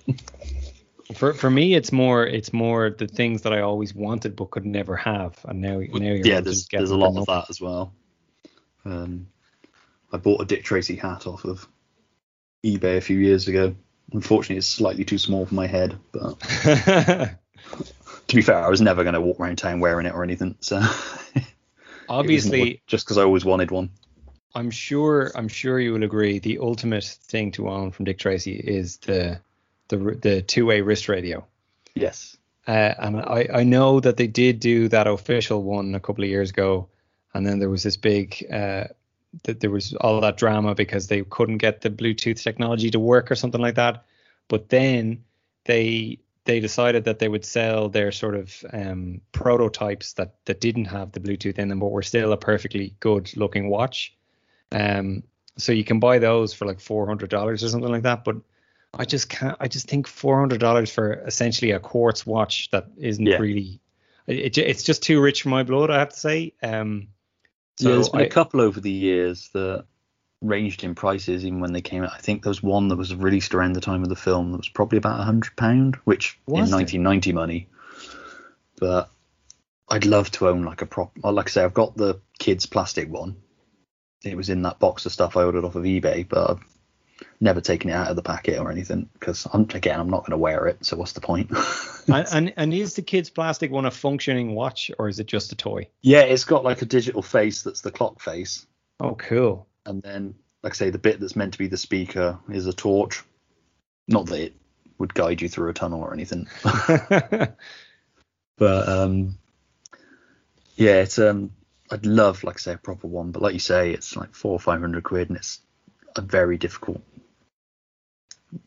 spend to justify especially as I'd probably have an allergic reaction to it and wouldn't be able to wear it anyway plus I'd I- be I- scared to wear it if I smashed it or anything I'd be gutted. I did, I did find though, I should mention this. I found a 3D printable um, version of the case for the watch, and you can put your own kind of watch movement into it. And I Ooh, found nice. the watch movement that they use for the official one. So in theory, you could make one kind of out of like a rugged plastic or something like that for less than a hundred dollars. So I'm kind of investigating whether that might be a way of doing it. But definitely the the official one, it does look amazing. It looks exactly like the one in the movie. But I'm I'm kind of into watches. I, I like watches and stuff like that. I, I Yeah, I know lot of- from the Lois and Clark groups where you're uh, trying to get Yeah. clear images of Clark Kent's various watches. And, for me, like a qu- for for anyone who doesn't know, an automatic watch is is a watch that's kind of powered by the movement of your hand, and you don't need to put a battery in it. You wind it like like the old fashioned way of having a watch, like in the 1930s or whatever. But a quartz watch is just a watch that you put a battery into it, and for me, a quartz watch is not worth four hundred dollars. No. So that's why I just can't I can't uh, bring myself to get it, unfortunately. Now, my friend Alan Burke, um, who I have a podcast with, I'll talk about later on. He actually does own the official one, and he says it's. I, I've seen pictures of it, and it looks gorgeous. I'd say where does he live and which door does he leave unlocked, but given what he does for an occupation, it's probably not wise. Yeah, he he is an actual lawman, so it's kind of fitting that he has one. yeah, I mean, if anybody should have a Dick Tracy watch out of us lot, it's it's probably Alan. So. But kind of jealous though. Yeah, me too. But there's a weird lack of. Well, I don't know whether it's tied up to the unable to do anything with the um, IP other than the comics, but there isn't a lot of Dick Tracy merchandise out there anymore. I think the last thing I bought was a bobblehead, and that was around 2005 ish. Now that you say it, did, did they do a Funko Pop? I don't know if they No, did. there's never been a Funko Pop. I, it's probably Yeah. the kind of thing that would lend to being a Funko Pop as well. Definitely, yeah, the big yellow coat. I'd definitely buy a Dick Tracy Funko Pop, and a, the blank Funko Pop would be great too. Although everyone would think it was Darkman or the Shadow or something. Yeah. it's weird though because there's a lot of like there's been several Rocketeer figures re-released, um, but nothing Dick Tracy. I would have thought it's sort of out of all of those ones, it's primed for it. But like I say, I guess it not being on any streaming service, certainly in this country anyway, um, and just the general lack of new IP other than comics means there's not the demand for it, or not the perceived demand for it anyway. I suppose it's difficult to justify making toys for something that isn't in the zeitgeist anymore. Yeah, and I, I think the the tricky thing with Dick Tracy now as well is given the times we live in and a lot of the kind of scrutiny law enforcement is finding itself placed under. It's it's kind of difficult to imagine a resurgence of uh, popularity in the character, given that he's his whole thing is that he's like this really straight kind of straight laced. You know, Given that we live in an age where people are going after Paw Patrol because it glorifies the police. yeah and and that's kind of like part of what i like about the charm of this movie is that it, it doesn't necessarily believe that everything he's doing is necessarily right like i i you know i, I think it does it in a fun kind of fluffy way but like it, it definitely is kind of poking fun at the straight lacedness of dick tracy the same way that like the adam west batman show was very much making fun of how straight kind of batman and robin were compared to how the villains were all kind of free spirits on that show and stuff like that. Yeah, I get the as much as I love Dick Tracy, I get the feeling he'd be more a Republican than a Democrat, kind of. Oh, 100 percent. Definitely doesn't fall in the liberals. you know, a Republican you can get behind, kind of thing, but not the extreme Republicans. Yeah, I think you're right. I think it is a tough sell. Although, given how many people seem to be turning on Batman at the moment, it's just a guy who likes beating a psychopath who likes beating up the mentally Yeah. disabled. Really? We. I suppose yes, but at the same time, he's Batman. Yeah. but I imagine it'd have to be a major controversy for him to ever get rid of Batman. The day you don't see a Batman toy in Tesco's or whatever. Yeah, I, I, I f- I feel like with Batman, it, his popularity is so vast that if they do need to make any changes, that they will. They'll just like gradually, you know, shift the character in a certain direction. The way the way they the way they've always done, you know, that kind of way. Um, whereas you know Superman and Dick Tracy and James Bond and all, all these other characters that they're, they're sort of set in their ways a little bit more and like they kind of are what they are. Yeah. And you have to kind of take them as they are and you know and I th- I think that's probably why Batman is consistently been so popular for you know the last kind of 30 40 years whereas these other characters are starting to slip away a little bit. Um that that that's my my my TED talk. Yeah, I mean, I you and I could probably talk for hours on Superman, given our shared love of the character. Yeah. So, and sort of the various attempts to reinvent him. Um, but yeah, I think, like I say, with Dick Tracy, you couldn't change him. You couldn't make him a more liberal character. He he has to be that kind of guy who rips the cord out of the phone yeah. and doesn't really give a shit about flat tops rights as a prisoner kind of thing. But and like taunts mumbles for uh, for being dehydrated. Where's Luce Melons? Where's Luce Melons? Baby, Paper did it. baby, Paper there we go. Here it is. did it. I love that when he slows that down. It's like that's not how mumbles works. He mumbles. He doesn't talk fast. It's really interesting, actually. The the, uh, the oft mentioned uh, audio action adventure that I keep talking about, they didn't have mumbles in that at all, and they they replaced him with the mole, um, and they made it a much more straightforward. I I, I guess they figured it would be too difficult to do that in uh, yeah. like an audio adaptation, so they just replaced him with like a generic kind of villain. And like when when they're when they're doing that scene where it's like uh you, you know that he's playing the tape back from he he literally just plays the tape and it's them all saying big boy killed lips Manlis and that's all it is like there's no big lead up or anything like that Yeah. I imagine mumbles on a cassette. Given how notoriously dodgy cassettes on Walkmans were at certain times, especially if the batteries are running out, you'd constantly be hitting your Walkman. yeah but it's like I said, I think part of me is kind of glad that Dick Tracy exists within that movie, that time period, as far as film goes, and merchandise, because there's something wonderfully, um, what's the word I'm looking for? Innocent, nostalgic about the original Playmates figures mm. that were bizarrely done to fit in with the Teenage Mutant Ninja Turtles line.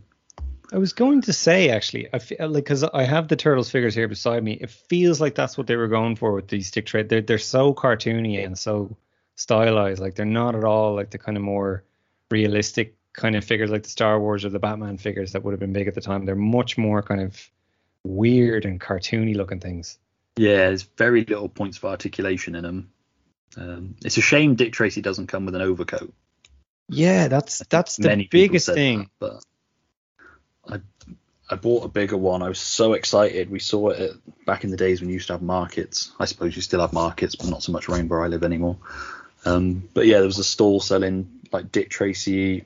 Well, call him what it was. It was a doll, uh, not the one that was like a Barbie doll, but it was a hard head and then the body was soft. But he had the yellow coat on. And I made my mum go back and buy it for me. Amazing. I said, like, take my pocket money and next time you go to the market, buy it for me. My stepdad mocked me viciously for it. Oh dear. like you know, not in a in that way that a certain generation like to mock the Yeah. younger generation for having a doll or whatever. I like, I don't give a shit. Yeah.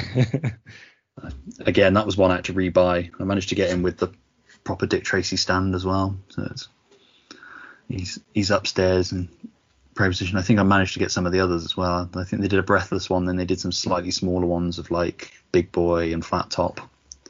I think I got some of those in that box of Dick Tracy goodies I bought. I need to get that box down now. yeah, definitely. Just take photos of it all. I quite like that Dick Tracy group on Facebook because he's got pictures of his collection. I was just pouring over that. That's a And that's then- a great group. and just do that horrible thing of going on eBay and being like, can I? Should I? Difficult to justify at the minute. just looking at the little things, but then the little things that are only a couple of quid soon mount up when you buy like 20 of them. Yeah, they, they, they always get you with the postage and packaging, don't they? And or, or and or the import charges. I, I'm always getting caught out with that stuff. Yeah, like I say, I'd love to get a Dick Tracy police car, but I think a lot of the Batman the Animated Series toy collectors realise that those figures also sit nicely in them, and because they Ah. look like 30s cars, they're kind of in keeping. So they've been buying them all up as they come, which has obviously been pushing the price up. That makes sense. I'm not sure if they're ever released in this country. You only ever seem to be able to buy them in America. So I wonder if they never made it over here.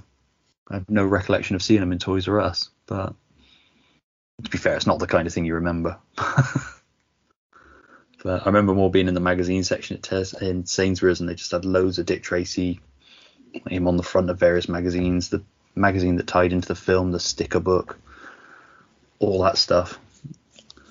Uh, and I remember going to the Disney store in London in 1990, and it was just all Dick Tracy stuff, of which I couldn't have any of it because I didn't have any money.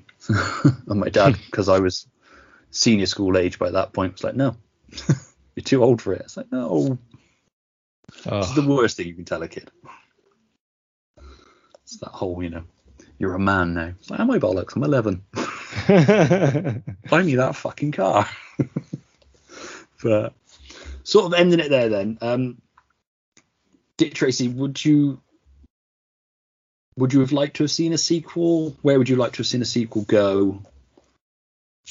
Um, I, would you like to see it remade or not remade, but a new ad- adaptation? So, who Oh. would be Dick Tracy now? who would be Dick Tracy? It's it's interesting that you say that because I read a really interesting review of the movie on Letterboxd where they were like one of the huge advantages of this movie is that it trusts you to know that it's funny. And I thought that that was such a really interesting way of describing it because it's so true. Like they, were sort of saying that like if this movie was made now, it would have Chris Pratt in it, and he, Dick, Dick Tracy would say something like "That's not a thing," and there'd be all these kind of like jokes placed into the script where it's kind of you know punchlines and gags and things like that. Whereas this movie, the Dick Tracy from 1990, it's really really funny, but it doesn't it doesn't have like gags or you know punchlines or anything like that. It's just it's just funny, you know that kind of way. Yeah. Um, and and it trusts you to know that, and I, I thought that was a great way of saying it. And and to that, I would kind of say, yeah, I, I don't necessarily know. I, I feel like if if anything, I'd like to see a TV show. I'd like to see something like, you know, it it doesn't need to be something that costs a lot of money. It doesn't necessarily need to have all the kind of prosthetics and all the kind of stuff that this movie is known for. Like you could just do a really stylized kind of police procedural set in this kind of 30s throwback era. Um, I, th- I think that could potentially be really interesting, and you could do it on like a cheap and cheerful network like the CW or something like that, you know. Yeah, Um, it'd almost work as like a Gotham type show. Yeah, Gotham Although I have my is issues perfect. with Gotham, but I think it would work as like a crime of the week kind of thing, maybe with a building up to an arc. So Mm. like Big Boy is your overriding villain. He's your Lex Luthor of the first series kind of thing, and then it all Yeah. comes to a head. It's funny actually you say that. I, I didn't I, I didn't watch a single episode of Gotham because I was just so against the premise of it. It just didn't make any sense to me why you'd make a show like that. But now that you say it, it, made it's like sense initially when they were like, it's going to be about, you know, Batman's in the periphery and it's going to be almost an adaptation of the Gotham Central comic book, yeah, but the, which the was fact really that they, exciting. And then they I- just I- shit I love I love Gotham Central, but part of why I love Gotham Central is because it's about the police doing this other stuff while Batman is out there Yeah. doing his bit. But this was a prequel, and this was like, oh no, here's baby Bruce Wayne becoming Batman. I was like, oh, don't do that again. We had that for ten years with Smallville. You're just gonna fuck it up, and sure enough, they did. You know, yeah, and, and then they brought in all the villains and all that. I was like, why are we doing this again, guys? But definitely with Dick Tracy, you could you could absolutely like, you know, there's your show. I'd I'd love to see that. Yeah. It's, And uh, I'd like to see that more than I'd like to see another movie because I think they just fuck it up. I think, like I say, I think why this one feels like it's a perfect one and done is because everything wraps up. I think it would lend itself better to TV. That's why the Mm. Bruce Campbell series sounded so exciting, even yeah, though that sounds great. Nothing ever came of it. It's in what is it? If Chins could kill, it's in one of his autobiographies where he talks about he had an overall deal with Disney, and that was one of the things he wanted to put into development because they sort of gave him a list of properties that they either owned or had a hand in. And he was like, "Well, Yeah, I'd love to do a Dick Tracy." He was like, "I've got the chin." Because Disney did do a lot of like live action shows of their movies with other actors. Like there was a Honey I Shrunk the Kids show with Peter Scolari, and there was like an Inspector Gadget straight to video sequel with a different actor. And there was all these things they did where it was like, here's the cheaper version of the big budget Yeah. one you saw. So like, there's no reason why they couldn't have done that, except I'm guessing Warren Beatty had the rights. Yeah, I think it was all Warren Beatty just said no to everything. Which I could understand it with a film, but a TV series, if anything, is going to benefit you coming back with yeah, a film. definitely. Um, it's, but, But, then it's the- that whole complicated. It's like why you don't get a Batman TV series when there's always films in active development. to, to answer your question though, a sequel, I feel like knowing that, knowing what we know now, that Max Allan Collins wrote that book, Dick Tracy Goes to War. I feel like that could have been interesting. Where I, I, I gather there's a bunch of kind of movies from the 40s and 50s where Dick Tracy is like a GI and all this stuff. Yeah, And I that that would have been an interesting avenue to take that. You know, so you're you're taking your stylized kind of um a four color world and instead of it being like a mob movie it's like a war kind of you know fighting the nazis type movie that that could have been really interesting as well yeah. I think for me, it's it would feel too different to what I love about the first film. mm. It'd almost be like taking a character from this film and him popping up a bit like um Munch popping up in various different TV series. It's yeah kind of like it's like he's in this and it's him, but it's also not him as he was in this kind of thing. yeah And it'd be a little bit like taking that character and plonking him in the middle of something else. Um, it's a bit like I mean we'll come to it later, wherever it falls in the series, but The Rocketeer, that was another film that I was kind of like, yeah, I'm I'm satisfied. yeah It's like it's nice to know there's potential for more, but at the same time I don't need it. yeah yeah we, we said all we need to say. I kind of miss. There's something nice about the everything isn't pinned on a sequel kind of thing. Yeah, no, I, I definitely agree, and I, I think the way this movie ends is so lovely. That there's that lovely shot right as the the last scene is about to start, where you open on um the shot of the window of Mike's diner, and it's Tracy on the left and the kid sitting beside him, and then Tess across from them, and it's it's like this Norman Rockwell painting that's just saying, you know, here we are, the ultimate kind of nuclear family, and everything's okay and it's it's solo and Danny Elfman's score just swells up right as you see it. Yeah. Um, and and it's like where where could we possibly go from here? It's like the perfect happy ending. That's it. I love the way he proposes as well. Yeah. It's such a machismo kind of awkward proposal, isn't it? But it, it wouldn't fly in real life. No, it's it's a real kind of like some things never change, you know that kind of way. But I no, it was I kind of how I proposed to my wife in the end because I had this big plan for a thing and I realized that she didn't want it. So I just sort of like, I think she bought me a mini disc player and she was like, you can have it when you propose. So I sort of got the ring and was like, there you go. and that was sort of my big proposal. So it was sort of Dick Tracy ish, if not slightly more shitty but in retrospect. But it's just, Two way So- wrist radio mini disc player. Hmm. that's it. I'd have taken the two-way wrist radio. I've got to be honest. If that was on the cards, but it's not like it was a surprise. She'd picked the ring. So, but yeah, no. In the back of my mind, I always thought the Dick Tracy way of proposing would always be really cool, but not necessarily for the person on the other end. No. it's not like I'd be rushing out to solve a crime. like rushing out, and she's just left there looking at the ring. Love it. It's I'd need a damn fine reason to just toss a ring at a woman and just be kind of like, you know, before running away. If Did you tell her she was one in a million? Of course I did. Yeah. She told me to fuck off. Glad you could join us, Tracy. We thought you'd be much more comfortable meeting us here in the basement of your girlfriend's apartment building while she's away at work. You know, Dick, you mind if I call you Dick? My associates here would very much like to see you have a little accident. but I tell him, no. I'll take care of Tracy myself, I tell them. You know why? I want you on my side! and let me tell you what my side is. My side is a lifetime of action and adventure with no clock to punch. It's treating that gal of yours 100%. She should be treated like a princess, protected like a baby. You gonna put all that money down there? 15,000 clams. It's a deal. 15,000 clams. Welcome to New Waters, Dick. We're gonna run one hell of a ship with you aboard. There's a big world out there, and it's up for sale. All of it. All we gotta do is make sure that the people know I'm the one big enough to run it. And that you are guilty of attempting to bribe an officer of the law. Hey, hey. so fast, copper. You dumb dick. All right then. So I think we've sort of covered Dick Tracy.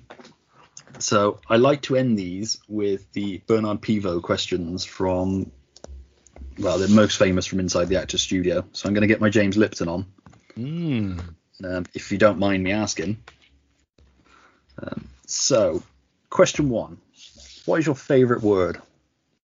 Charming. Nice. I don't think we've had that one before. Uh, what is your least favourite word? Liability. Interesting. Is that one you hear a lot, or? Um, yeah, like because of the nature of my work, it, it's the kind of thing that I, I'm a TV producer. I work on a lot of um, kind of like factual kind of reality type shows, and when you hear something's a liability, you're like, "Ugh." yeah, I can imagine. uh, yeah. so it, it, does come up, and and then there's insurance and all that kind of stuff, and you know, so No, that's fair enough. That's, uh, um, what turns you on? self awareness, Interesting. What turns you off? self importance. Nice. what in this age of self-importance? So, stay off Twitter for Christ's sake. Yeah. all Uh, social media. What sound or noise do you love? Ah, my own voice, Stuart. That's what I have written down. I'm sorry. right. So back to self-importance. yeah, yeah. I, I just crossed out my previous answer. uh, what sound or noise do you hate? Now, this one I, I really like to answer. Default ringtones. So you you know it, it's it's kind of not so much a thing now where everyone just has their phone on vibrate all the time. But you remember when you know iPhones first took off and everyone had that same iPhone ringtone, do do do do do do do or whatever it was, and it just drove me mad. It was like you could literally have any sound from the beginning of time, and this is what you choose to have every single time your phone rings. It drives me insane. See, it was the early days of mobile phones, and I 100% blame Trigger Happy TV for it. But that Motorola ringtone, yeah, I think because of Trigger Happy TV, everybody just left. yeah.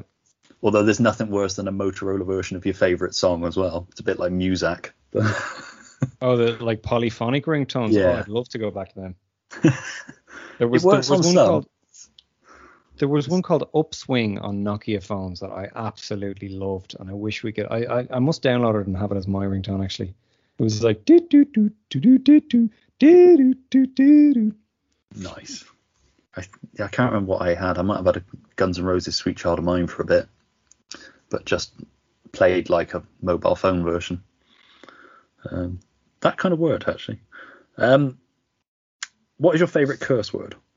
Now, this one, I, I, I I was a bit of a dilemma. So I, I was going to say bollocks, just because I, I, I love it. it. It just rolls off the tongue so nicely, and I love that they're able to sneak it into American things. Um, like you'll you'll hear Meaney on Deep Space Nine. There's a great scene where he's just like bollocks. I'm like, oh, excellent, because Americans don't know it's a curse word. But I have written down shithead because it just it, it it's just so kind of violent and um yeah no it's it's it's really it's it's really forceful and I, I really like it. He's a shithead. Yeah. Boris Johnson Shit is a shithead. Yeah. Probably not the first time he's heard that. uh, what profession other than your own would you like to attempt? Uh, this is a slightly more earnest answer. I, I wish I'd done more acting than I did. I did a lot as a as a young young man, and I did a bit in school and a tiny tiny bit in college. I I played juror number three in Twelve Angry Men, which I really really liked. Um, so yeah, wish I'd wish I'd done a little bit more acting. I'm I'm very much behind the camera now, um, Yeah. but would would like to do a bit more of that. Yeah, definitely. Yeah, I can, I can see that. I always like the romantic idea of being an actor, but at the same time, as soon as there's a camera in front of me, I'm just instantly self-conscious. I'm a bit like in the office where it used to pan across the office and the um, cleaner used to just freeze. a corpse. That'd be me. But, um, I've done, I made a couple of films and loved doing stuff behind the camera, but again, just not a world I ever really got into. Again, I think lack of self confidence, and just you know, it's fine when you're dicking around with your mates. Yeah. I think once people are like, you know, you've got to put marks on the floor and there's all this shit to consider. It's like shit. Now it's not as much fun anymore. yeah, I definitely think uh, the the mar- hitting your mark and doing all that stuff, and then also having to remember lines, like that's where it stops being fun. Um, Yeah. And and that's like a big w- one of the big things I did over over the various lockdowns. Uh, going back to you know how the the geeks have inherited the earth a little bit. Like my friends and I would do um Zoom movies every week, and we'd watch like because you know, right before the first lockdown, uh, No Time to Die was delayed, and that was the the big movie that the first big movie that was delayed. So I thought, right, well, fuck this. I'm going to write my own James Bond movie, and we're all going to perform it on Zoom. And we did that, and uh, it was it was just so much fun. Um, and like a, a big part of like a, a quote unquote radio player, like a Zoom movie like that, is you, you don't have to worry about hitting your mark or wearing a costume or getting your facial kind of movements right or anything like that. You're just shouting at a screen. Um, so that was a lot of fun. Yeah. Um. Yeah. No. See, every time No Time Time to Die is supposed to be coming out, we've gone into lockdown to the point where I'm kind of worried that we're about to go into a third one. Mm-hmm. I 'Cause don't know if they're, they're ramping up the publicity machine at the minute. just like they did last time. That's it. I of like lockdown three's coming. I, I, I don't know if you saw, but they've just pushed uh, Top Gun 2 and Mission Impossible to 2022 now. So Yeah. I um. See, I'm really looking forward to Mission Impossible. yeah, me too. Yeah. Top Gun 2, I can take or leave. I wasn't a massive fan of the original Top Gun Yeah, I'm the same actually. for whatever reason, but yeah, I've been dying for this Mission Impossible film since the last one. Um, again, that's a whole other podcast. Um, it's weirdly, I'm more excited for Mission Impossible than I am Bond, and I'm a massive Bond fan. I I'm probably more excited for Bond, but I uh, like Mission Impossible Fallout. I think at the time I said it was the best action movie I've ever seen, and I- Yeah. I'd probably I'd probably stand by that. Yeah, I think I would as well. I I've not been a massive fan of the Craig films, I must admit. They're good and he's good, but it's just missing that Bondiness for me. I I love Casino Royale and I really really really like Skyfall and I think there's interesting stuff about the other two, but they're not great. Um, Yeah. I, I I think Daniel Craig is absolutely amazing, but I just wish they'd planned the the series out a little bit more. Yeah. Um, and I, I think there was a lot of reasons that they couldn't do that. I know there was the writer's strike with Quantum of Solace, and then there was legal stuff before Skyfall. But there was no excuse for Spectre being bad. Like they they could have made that one good. That's the only one where I'm like, no, there was no excuse there. See, I enjoyed Spectre at the time, but I think because the Yeah, gun barrel was finally back at the beginning, it could have been a blank screen for two hours afterwards, looking like they the fucking gun barrel yeah, back. yeah. Don't give a shit. Yeah, But, no, I, um, I, there's definitely stuff in it that I like, but I, I think with the exception of Casino Royale, the others lack the rewatch value for me. They're not as easy to just if you're flicking through and it happens to be on, sort of drop into like you can with the others. I think Um, Skyfall has some of that. But generally, I would agree. Yeah. Yeah, I think I enjoy Skyfall more. Again, I think I was so pissed off that the gun barrel wasn't at the beginning. Mm. It's like this film's just opened like any other movie. That's not how a Bond film opens. Yeah. And it was part of the thing with Quantum of Solace, but they put it at the end, so I kind of got it. But the whole thing, we've gone off on a massive tangent, but the whole thing with Quantum of Solace was meant to be he's finally Bond. And then you got Skyfall, and it was like, oh, he was Bond, but you missed it. Yeah, yeah, yeah. But he's past yeah. it Bond now. It's like, oh, for fuck's sake, just I want one Daniel Craig film where he's Bond, like proper full on Bond. Yeah. But but yeah, anyway, uh, like I say, we went off on a massive tangent then. Uh, we'll have to do a separate Bond one at some point. Yeah, one hundred percent. Um, what profession would you not like to do? Now, I've I've written down Plexi the dinosaur. I'll need to explain that one. My first job was in a kids kind of ball pool area in uh, off to the side of a bowling alley, and they would have birthday parties kind of three or four times a day. And there was a cartoon dinosaur type thing that the staff would have to dress up as this dinosaur and sing the happy birthday song. And um, the the dinosaur's name was Plexi, and I would have to dress up as him many times a day. Um, often because I was the only one tall enough for it. That was the excuse I was given.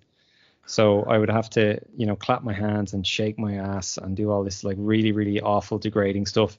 All the while, you know, the the slightly older kids would be pointing at me, going, "That's not a dinosaur, that's a man!" Like it was a Austin Powers movie or something. Um, he's not a dinosaur, he's a man, baby. And uh, I remember one day they actually did catch me with the mask off, and they were like, you know, they, they were pointing and laughing, like screaming with excitement, because as if they were, you know, like, you know, the Scooby Doo gang, and they just unmasked a monster. And uh, you know, it it nearly brought me more shame that they saw me like that, like. Um, so yeah, I, you know, to, to amend the question a little bit, what profession would you not like to do? Again, my answer would be Plexi the dinosaur.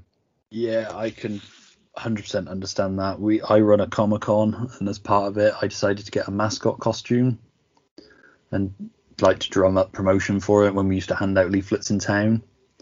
And um, first time I did it, wonderful experience. Kids loved it. Second time, we had these kids that were like, "That's not really your head. Those aren't really your feet," and they just started stomping on my feet. And it was it was weird because it was like you know six, seven year olds, but they really fucking traumatized me to the point where I was like, that's just going back in fucking storage. It's like, Yeah. we're never doing that again. My friend dressed up a couple of times in it so I could hand out the leaflets, which I also hate doing. But, but yeah, just being in that costume was horrible. I'm weirdly self conscious, even though nobody knows it's me. Yeah. I just, it's why I can't cosplay. It's, uh, just like I say, it's the same as having a camera suddenly pointed at me. Just suddenly aware that people are looking at me and it's not what I'm into.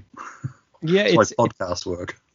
it's interesting you say that about cosplay. Like I, I cosplay a lot, but now that you say it, it it is slightly more unnerving when you're wearing a mask because everyone's kind of like looking at you a slightly different way. They're like, "Who's that underneath that mask?" And they all want to like pull the mask off. Again, just that big Scooby Doo thing, isn't it? Everybody wants to get that big reveal. And it was Rob all along. all right, then, last question. If heaven exists, what would you like to hear God say when you arrive at the pearly gates? Apologies for any inconvenience caused during the waiting period. That's the best I could come up with, guys. I'm sorry. It's, it's either that or, you know, sorry about Dean Cain. sorry about Dean Cain. Yeah, that's, I'd accept that. So uh, Dean Cain sort of leads us on a little bit to uh, what you else you've got going on and where people can find you in other things. And, Yes. uh, as much as DC probably don't want that association anymore. Unfortunately, not. Um, well, f- fortunately, uh, not. Um, yeah, so I, I do run the All Star Super Fan podcast, which is a, a Superman podcast ab- about any and all things relating to uh, the 80 year legacy of the Man of Steel. I run that with Alan Burke, who is also a big Superman fan. You'll find us on Facebook at All Star Super Fan and Instagram as well. And then I think we're on Twitter at All Star Super Pod. But uh, I'm not even sure you know this.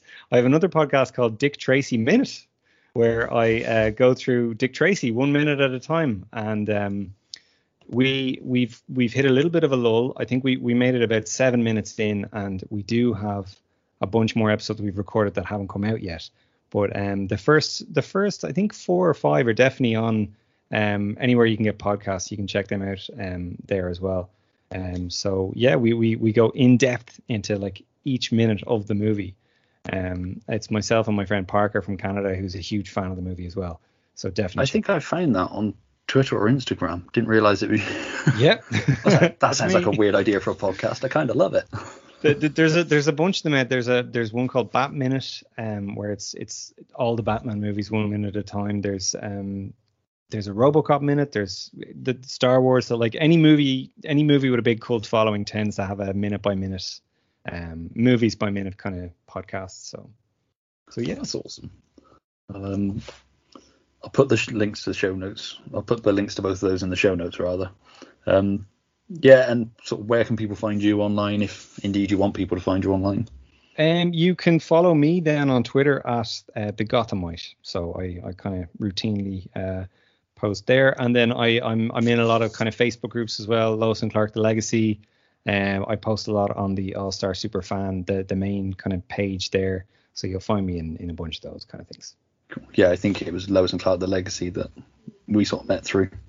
Yes, that's right. Yeah, it's a great little group, and uh, again, our, our friend Alan kind of put that together, and um, it's it's a lot of fun. So any '90s kids out there, you'll you'll definitely find your kindred spirits in that group.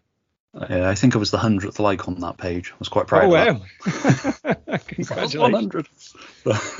Didn't get a prize or anything, but you know, in my head I did. I've got a little certificate. but um, yeah, no, that's awesome. Thank you for doing this. Uh, Thank you for having me. It's, uh, I was going to say I've enjoyed talking dick with you, but that's just good solid. in retrospect, dick, as a clip that a bit taken out of context. Awesome. Cheers, Rob. Thank you so much, Stuart.